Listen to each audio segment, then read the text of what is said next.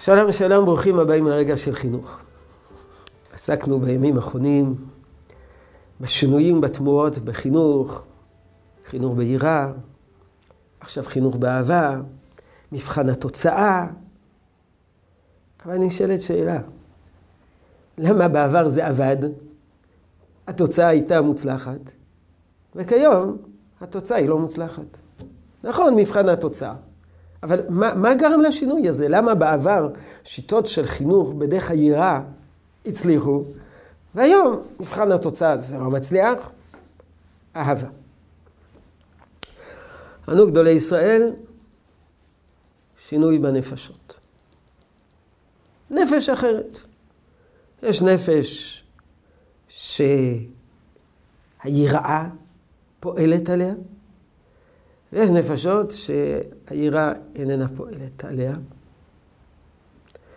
איננה פועלת עליהן, ומה שפועל זו אהבה. איזה שינוי בדיוק גורם לכך שזה פועל וזה לא פועל? אז יש שתי גישות. גישה אחת אומרת שכיום הנפשות הן יותר חלשות, ואינן יכולות לסבול דברים קשים. אינן יכולות לסבול סמים קשים, סמים בלשון קדמוננו, הכוונה תרופות קשות. אם אתה מפעיל כוח, אנשים נשברים, אנשים קורסים, הם עדינים, הם חלשלשים. אתה לא יכול להפעיל אמצעים דרסטיים, זה ימוטט אותם, זה לא יחזק אותם, זה יפיל אותם לקרשים. יש גדולי ישראל שתלו את זה בטראומה של השואה. בעקבות השואה יצאנו מהשואה פצועים וכפופים ועלובים. אי אפשר לקות יותר. צריכים אהבה ולחבק. וזה מקרין על כל החברה, על הכלל וגם על הפרט.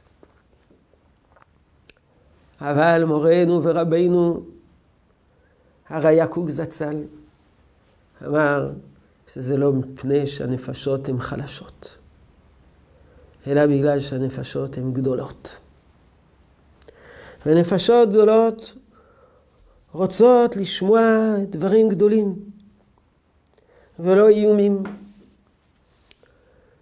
ולכן אי אפשר לדבר בשפה של מקלות, אלא צריכים לדבר בשפה גדולה ורמה, שמעוררת חיבה והזדהות, קרי מתוך אהבה, שיוצרת הפנמה והזדהות.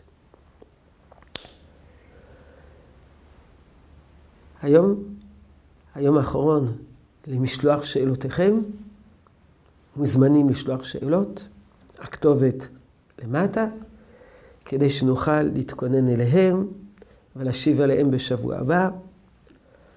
יהי רצון שתשרה הברכה בעבודתנו החינוכית. שלום שלום.